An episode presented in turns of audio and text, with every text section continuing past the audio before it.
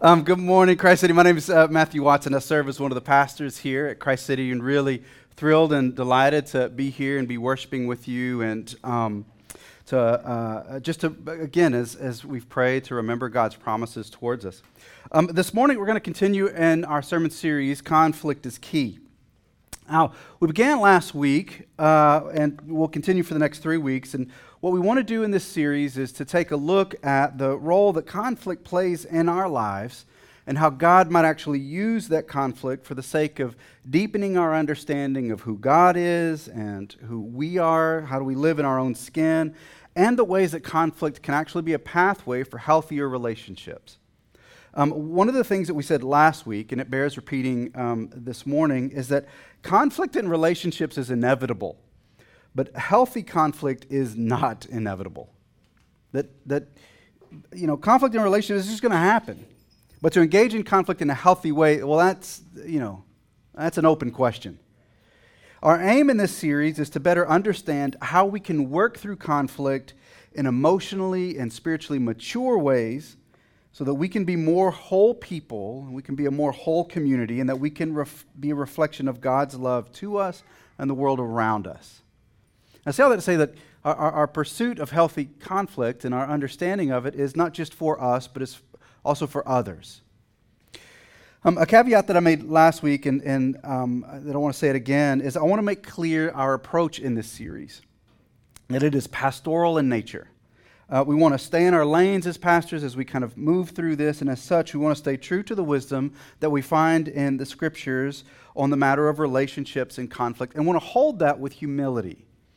Um, in addition to this sermon series, you've, as you've heard already, Christ City is going to be working with Garden City Center, um, the counseling practice that we share office space uh, with uh, at our H Street offices. They're going to provide a seminar that you've heard about on healthy communication later, uh, later this month um, seminar is going to be open to the congregation, it's going to be open to the community, and it's going to provide some of the best insights in the field of counseling and psychology and mental health, and um, on, on, how you can have healthy communications with your friends, with your spouse, with your children, your parents, coworkers, randoms on the metro. Like, you know, we're here for you. Um, but I also want to remind um, us that Christ City has a counseling consultant as well. I know as we move through a conversation and a sermon series on relationships and conflict, it may stir some things. I've already heard from some of you uh, that as soon as I sort of launched in last week on conflict, like immediately you sort of your body seized. I'm glad, thank you for staying in the room with us and holding in this space, but that it even stirred like in your body that there were things going on.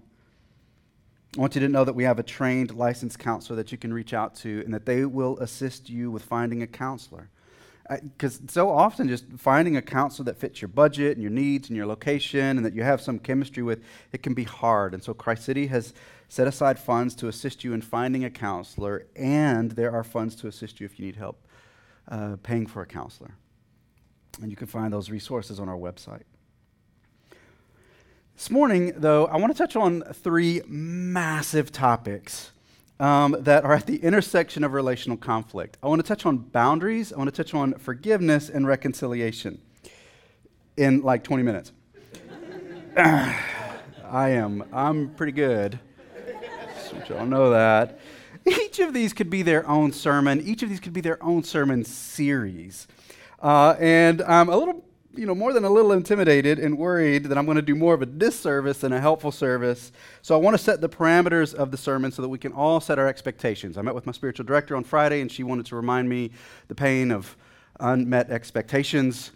And so I want to set our expectations for this morning. Um, first, I want to tie these three practices to a story in the scriptures so that we can see how they find biblical expression in our faith. My hope is that putting these three impactful practices, practices of boundaries and forgiveness and reconciliation, my hope is that putting these three impactful practices alongside a story of relational conflict in the New Testament, that it can serve as an encouragement to us and also a challenge to us. That it can stir our affections for Jesus, but then also invite us into maybe a step that the Spirit is leading us to take.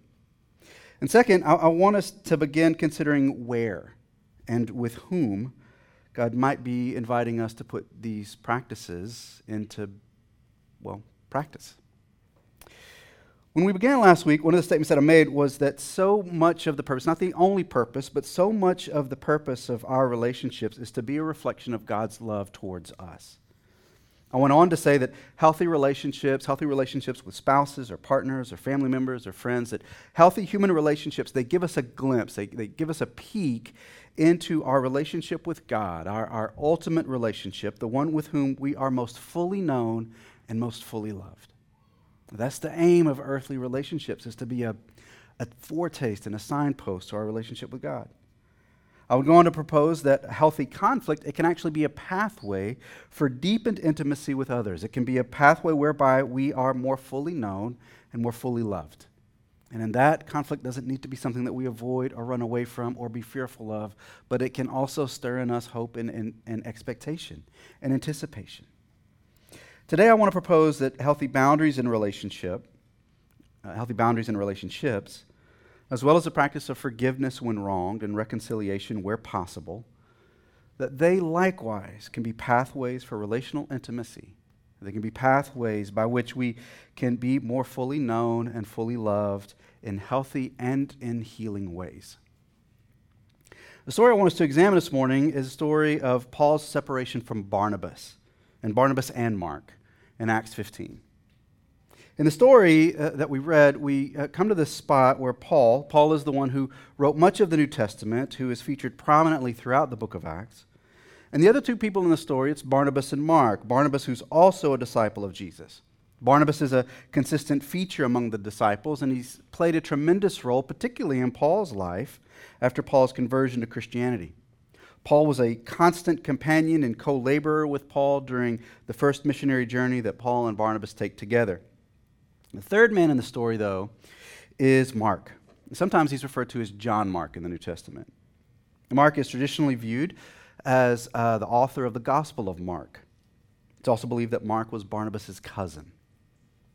In this instance, in Acts 15, Mark um, has been traveling with Paul and Barnabas on much of the missionary journeys that they have taken to different cities where they've been encouraging believers and they've been evangel- evangelizing others. They've been, they've been telling others about the story of Jesus and they've been inviting others into the ways of Jesus all along their journey.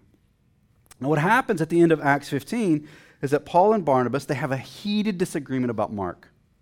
The, the disagreement becomes so contentious that Paul breaks from Barnabas and Mark, and they all go their separate ways. Barnabas and Mark, they head in one direction, and they continue the work of the Spirit. And Paul, he heads in another direction. And as we'll see in the scripture, there's actually there's no indication in the scriptures that any of them are wrong. That there's not a presence of sin or that there's a violation necessarily. Scriptures doesn't say that they were wrong about how they felt or that they were wrong about how they responded to each other. Scriptures make no judgment on Barnabas' decision nor on Paul's decision. However, this does become the last time that we see Barnabas in the scriptures. But Mark will show up later, which we'll look at in just a moment. From this point forward in Acts, it just follows Paul's journeys, and we're only left to tradition and speculation about what happens to Barnabas. As it relates to conflict and relationships, though, there's a great deal that we can mine from these few verses and the aftermath of the relationships between Paul and Barnabas and Mark. So that's a take a look. Back of the passage, Acts 15, verse 36. Let's look again. Sometime later, this is later after their first missionary journey. Sometime later, Paul said to Barnabas, Hey, let's go back and visit the believers in all the towns where we preach the word of the Lord and see how they're doing. Barnabas wanted to take John, also called Mark, with them. But Paul didn't think it wise to take him because he had deserted them in Pamphylia. It had not continued with them in the work. They had such a sharp disagreement that they parted company. Again, this episode is taking place at the conclusion of what's often referred to as Paul's first missionary journey. Paul would uh, go on to take four journeys throughout the book of Acts. Um, and they just finished sort of this first round of travels. And now Paul's ready to kind of sort of retrace the steps, go back again, uh, visit the places where they initially encouraged those believers, where they planted churches, where they made disciples. And this is where the disagreement um, emerges. Barnabas says, Hey, let's take, you know, let's take Mark again. And Paul's like, Oh, heck no, I'm not taking that guy. Paul's reason is stated in verse 38. It's because Mark deserted them and hadn't continued in the work. It's a brief passage, but the truth is, if we linger in it, man, there's a lot of emotions in this passage, is there not? A lot of hurt, a lot of disappointment. There's hopes in it. You ever been let down by somebody? Abandoned? Maybe even abandoned in the time of need? Someone you'd hoped that would be with you? Somebody that would stay with you? through thick and the thin of it, and then you look around and they are not there. That ever happen? Over um, when the pandemic started, just going to share this, share this publicly. It's healing for me. I, as a way to connect with my kids, started playing video games. I'm a gamer. You can find me online me and the kids, we started playing with some other dads and um, their kids, and just as a way to kind of connect with friends and whatnot. I, I'm a fox in the game because I like foxes. I think they're cool. You run around, you're fighting other animals, you know, other cartoons, the enemy. I'm with a squad. I'm with four other people. I can talk to them on my microphone, my headset, because I'm a gamer running around. I'm telling them, hey, look, this bad guy's coming, this, that, and the other. We're playing, you know, and I don't really know the folks exactly like I just know sort of the online, they're online friends. I don't know anything else about them except, you know, one's a squirrel and other stuff. In the middle of the game, we're like sort of duking it out, battling it out, and I'm having internet troubles, and all of a sudden my game freezes up and I get kicked out of the game. But I can hear them. And they're like, yo, what happened to Fox? Where's he at? Like, we're in the middle. Like, where's he at? And I can hear, like, their disappointment that I've just abandoned them in the middle of this massive battle in a cave with other woodland creatures. They're like, oh, he was so cool. Like, did we say something? Like, what happened? Like, where's the fox? And I'm like, I'm here. Like, I'm, I'm, i can hear you, but they can't hear me. And I could just hear, like, they're like, oh, man. I just left and they just looked up and like I like I wasn't in the metaverse anymore. Now, instead of imaginary games, maybe that's been you. Some situation where you feel like, man, I'm, I'm, yo, I'm in a cave. Like I'm under the earth. My partners have, oh no, they just left me. The scene that we read in Acts 15, it raises the question of whom can one depend on? Upon whom can one trust? Paul and Barnabas, they, they, they know the cost of discipleship and they know the cost of, of following the Spirit of God. Their lives have been on the line over and over, as we've read in Acts, and they're going to continue to be on the line moving forward. And they need those with them who will share in the risk of life lived for the sake of God's kingdom and God's mission. Because there's always a vulnerability baked into the lives of those who pursue the things of God in a way, in such a way that such a pursuit, it just can't be born alone. Companions are needed for such a life lived in pursuit of God's mission. Friendship is needed, a kinship birthed in a shared faith in the one who rescues is needed. This is companionship and friendship, one that has a gaze that is steadied on God's horizons. This is such a friendship, as Professor Willie Jennings notes, it's in a different key, it's in a different, more intense register, and yet disappointment and betrayal also mark human relationships, even those joined in the gospel. Mark has failed Paul and Barnabas, but not just relationally, not, not just because they weren't there as a friend, but Mark had abandoned the mission. Luke is the author of the book of Acts, and he uses the word apostasy here to describe what Mark has done. It's translated in our text as abandoned, but it's the same word that's used for one who turns their back on the faith. This indicates that Mark, Mark wasn't merely like just a co-traveler, like son of a, you know, part of the entourage but rather he was a co laborer in the work. They depended on him to do the work of evangelism and discipleship, the work of care and compassion and justice that they were about through their travels. But Mark deserted them. Now, Mark stands between Paul and Barnabas. And both Paul and Barnabas, they read Mark from completely different and completely true angles. We don't have Barnabas' own words here, but his actions speak for him. Barnabas was willing to move forward with Mark, but Paul drew a boundary. Sometimes in relationships, especially when there's been a violation, boundaries are needed. Boundaries are biblical. Last week we walked through a tool that we called the Describe tool. It's a tool that I introduced, a tool that Lisa and I often train in our premarital counseling sessions, but it's a tool that we've used in a number of relationships and spots where there's conflict. One of the steps in the tool is the C, the consequences. There are often consequences to actions, violations that, that require a distance. This can be a case where there's been trauma or violence, where for safety, a strong and tall and wide boundary is necessary. Other times, uh, the violation can be less traumatic, but nonetheless painful. Painful violations in this instance where, where boundaries are needed not as a result of consequences, but as uh, but for care. Instances where there's a where there's a pattern of behavior that's unhealthy for the relationship.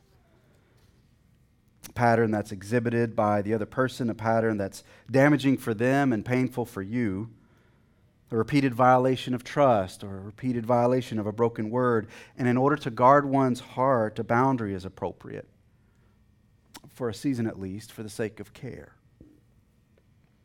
I think for Paul, his boundary with Mark, it maybe falls somewhere in between these two arenas of a boundary because of for the sake of consequence and a boundary for the sake of care. The work that Paul imagines is ahead for him well, Mark is disqualified for that because of his actions. Or perhaps from Paul's perspective, to include Mark in the journey ahead would be to excuse the patterns of weak commitment that Mark has displayed, and that Paul just doesn't see the wisdom in that.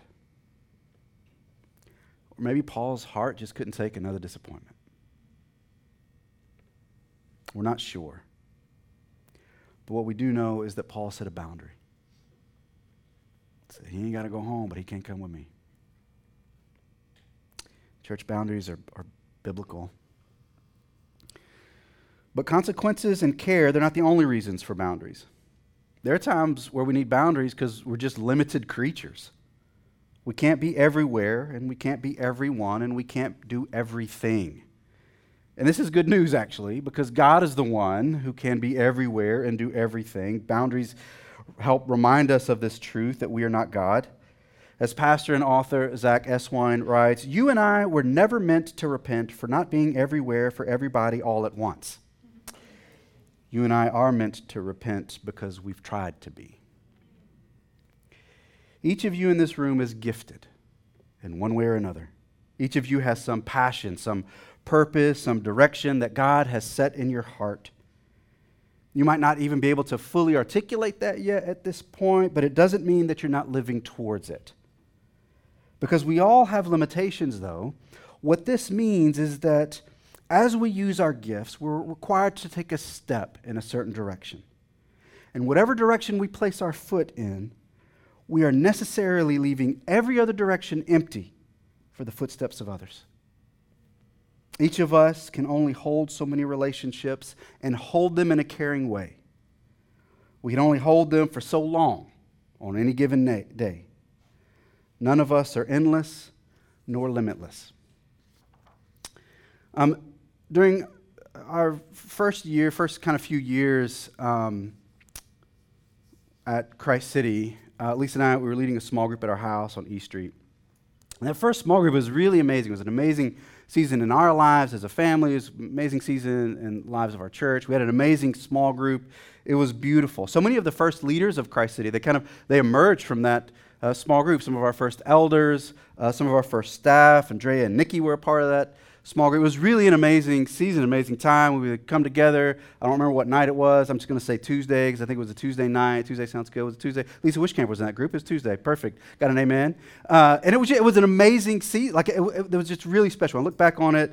Um, it was fantastic. The thing about the small group, though, is that they would stay so long at my house. They would just like, and I would try and hang. I'm an introvert but I love people. I, I, have a gift of hospitality. It's a complicated life I live. and I'd be like, man, these jokers, I love them, but yo. And so finally, I would leave my own small group at my house. I would just go upstairs. I would quietly go upstairs and disappear and be like, hey, lock the door on your way out. And they would. I would just leave them. Because sometimes our boundaries are faithful steps of recognizing our own limitations. They would continue to hang out and meet. They would clean up and then close and lock the door on their way out. Because there are times where boundaries, again, they are faithful steps of consequences, of care, and an expression of our own God ordained limitations. Boundaries are biblical. Now, what boundaries aren't, or at least healthy boundaries, they aren't simply your preferences. Boundaries isn't a license only to surround yourself with people that are like you or that like you. And as Pastor Justin has stated in a previous sermon on relationships, boundaries doesn't just mean that you should only hang out with people who are easy and nice and comfortable for you to be with. I think we're naturally inclined to do that anyway. And as always, Jesus is our example here. He knew when to retreat and when to engage. He knew when to withdraw and when he had work to do in public. He knew when to say no to the Pharisees and the teachers of the law and when to call them out. And he also knew when to say yes to their invitations. So let us be careful about naming our personal preferences as healthy boundary setting. It's okay to have preferences, by the way. That's good and that's right. But we have to remember that God doesn't call us to live only into our preferences. But the aim of healthy boundaries is healthy relationships. And the goal, or one of the goals, of healthy relationships and healthy conflict is to be fully known and fully loved, and our preferences alone won't get us there. Let's continue the story of Paul and Mark and Barnabas. As I mentioned, Barnabas doesn't show up in the scriptures after Acts 15, but Mark does. He shows up in a few places.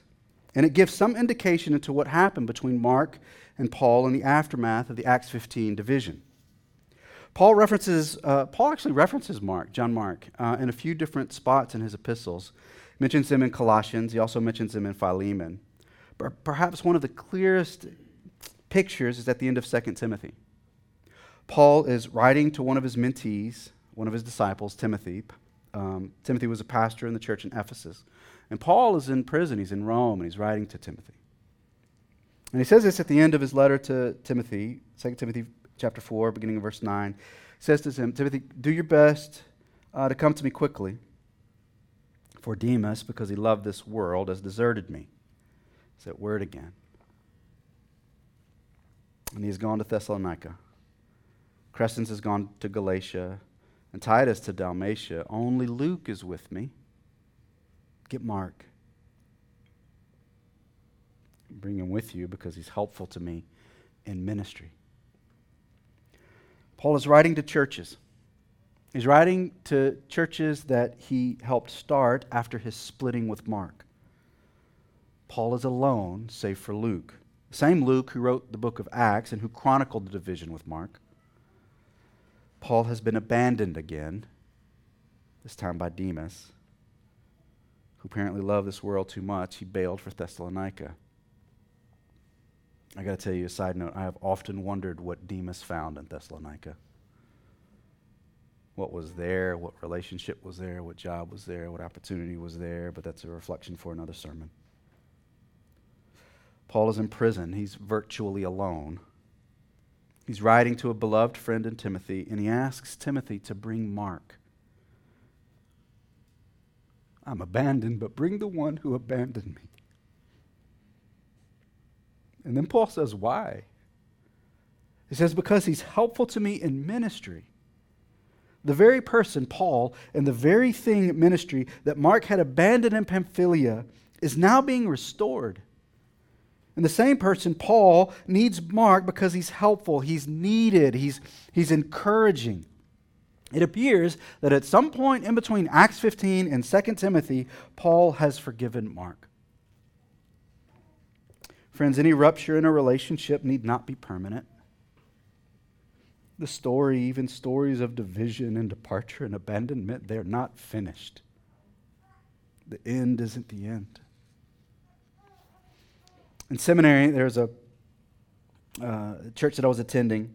One of the elders there, Vic Downing, uh, Vic came into my life in a very pivotal season, and he introduced me to a definition of forgiveness that I've not forgotten and that it's shaped me to this day. It's not the end all be all of definitions, it's just one that's been meaningful for me, and I submit it to you.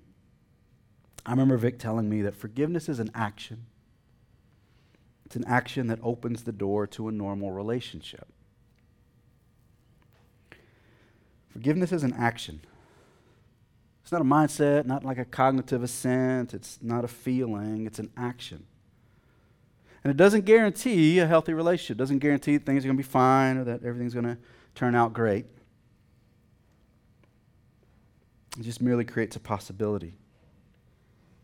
Vic said he had arrived at this definition upon realizing that God's forgiveness towards us was an action, and that action was Jesus on the cross. And so our forgiveness of others, doesn't require a cross but we might be well served to have our expressions of forgiveness be rooted in actions in order to reflect God's actions of forgiveness towards us. Most often, those actions they can either look like acts of kindness or words of kindness. To, at the risk of being simplistic, um, when we first moved into our house on East Street, um, we had a, a neighbor, uh, Miss Ellen, uh, so Ellen had been there for a long time, and one uh, day, I, just, I, feel like it was like the first week that we moved there. You know, we've got these kids, and they're kind of a bit rambunctious, and um, one of their balls ended up in Miss Ellen's yard.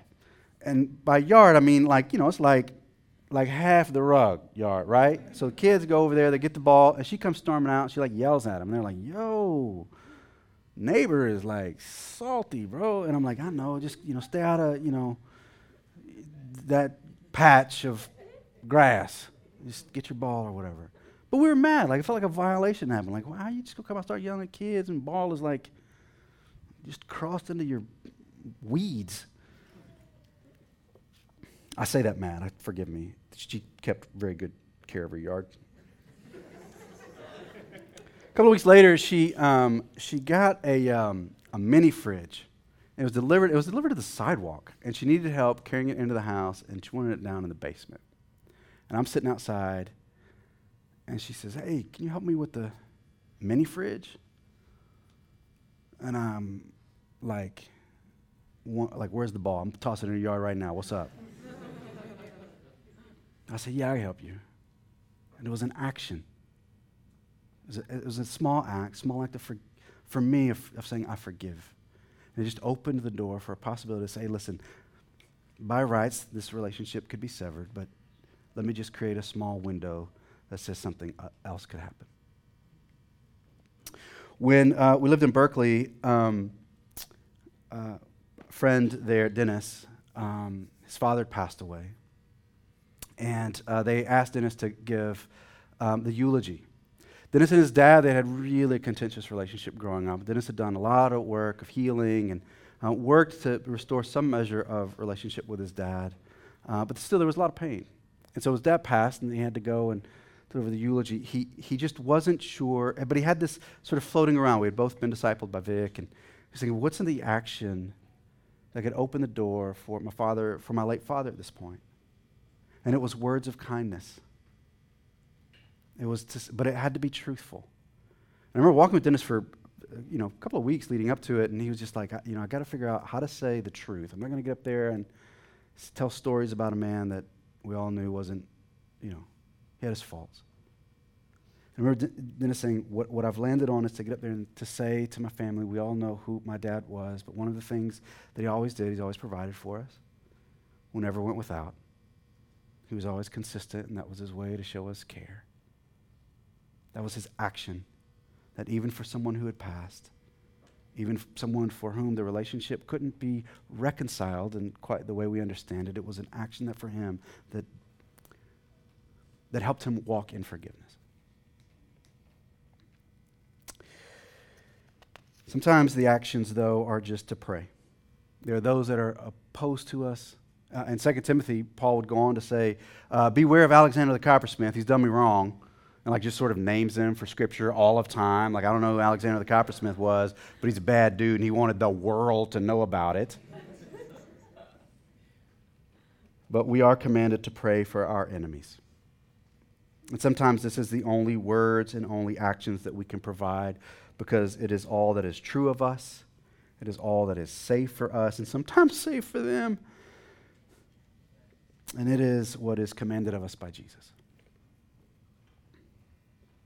It also seems, though, that from 2 Timothy that Paul not only has forgiven Mark, but it also seems that they have been reconciled. The relationship that was once tattered, that it's been repaired. Uh, two that were once divided, that they're now united. Friends, I want you to know reconciliation and forgiveness, they are two completely different things. Forgiveness is required of the believer, but reconciliation isn't. Reconciliation is possible for the believer, though. And the reason is because for reconciliation to occur, something must happen in the life of the one who has done the wrong. Repentance is required. As Fuller Seminary professor Dr. John Neufeld notes, biblical reconciliation always implies repentance and a turning away from evil. It mandates that the victimizer do what they can do, what they can to restore what's been taken or what's been marred or what's been violated. It is possible to truly forgive and to remain unreconciled. Lack of reconciliation is often a sign that the victimizer remains unwilling to repent. Repentance is, is, is to turn away or to turn around from the direction that one has been going. And in the context of reconciliation, repentance is to turn away from the kinds of behaviors that have been harming. And true repentance, when it occurs, it is always accompanied by the desire to make matters right. When I was in seminary, I'm going to tell another embarrassing story. Um, when I was in seminary, I was wrestling with this truth and this idea of what, is, of what does repentance look like when I've wronged someone. And what kept coming up was a job that I had when I was a senior in high school and a freshman in college. I worked at a movie theater. I worked at a dollar movie theater. It was a second run movie theater. This was back, I don't know, long time. And so we sold tickets to movies for a dollar. It was a great job. I loved it. Um, but I was also like a manager over the concession stand. And I'm just going to tell you, I stole money. Stole money from the concession stand, you know, slipped some dollars in my pocket. Not proud of it. But I knew I did it, and I never did anything to make it right. I'm wrestling with this, living in Mill Valley, California at the time. I'm like, God, what do you want me to do? What do you want me to do? And the Spirit was like, You got to make it right. The problem is, I worked for my boss. His name was Andy. Andy made his money off of commissions from the concession stand. So it wasn't like I was necessarily stealing from like corporate headquarters. I was actually taking money out of Andy's pocket. So I was like, well, man, I don't know what to do. So I called up corporate headquarters of the movie theater. I said, hey, listen, I know it's been a few years, five to be exact, but I'm trained to be a pastor. I got to make restitution. They're like, we're going to put you through to loss prevention. I get patched through. They're like, this is what I, this is what happens. What I do. I don't know what to do. Like I don't know where this guy is anymore. I don't know how to make this right. And they're like, well, we don't know how to make it right either. So we worked out a plan, and I sent them a check for hundred dollars to make up for what I had done. It was embarrassing. I'm embarrassed to tell you now. That when there's been a violation, when there's been a break, repentance is required for reconciliation to be possible. You have to stop doing the same thing that you've done to harm the relationship. And you have to begin moving in a different direction. And sometimes that includes making restoration, it, it includes making matters right. Says the Lord agrees. Got an amen from the Spirit. Hey. In other words, for reconciliation to occur, let me move forward with this. For reconciliation to occur, there must be forgiveness. There must be an action that opens a door for a normal relationship. There must be a repentance, a turning away from the behaviors or patterns that harm, because there can be no reconciliation if there is ongoing harm that is being done. And restoration is a restoring of what has been destroyed. And sometimes, as much as we're able to, the, the, the owning of my part in the rupture is required. Furthermore, the truly repentant one, they don't demand reconciliation. Demanding reconciliation is not repentance, it's manipulation. True repentance seeks to take ownership of the sin. Restoration seeks to restore that which has been destroyed. Yale professor Miroslav Volf says that whenever forgiveness occurs, a miracle occurs. To which African theologian Emmanuel Katongole choruses back the journey of reconciliation hangs or falls on seeing Jesus. Mark and Paul's story, in Mark and Paul's story, we see these things coming together. We see boundaries, we see forgiveness, we see reconciliation for the sake of their own healing and their own well being, and for the sake of their souls and for the sake of God's work in the world. Paul went on to plant other churches, as did Barnabas and Mark. Our healthy relationships and our healthy conflict is never just for us alone. So, the lingering question, maybe to end with here, or the lingering questions, is where are boundaries needed for you? Where do you need to establish the boundaries and with whom? Where is forgiveness required? And where is reconciliation hoped for? Let me pray for us.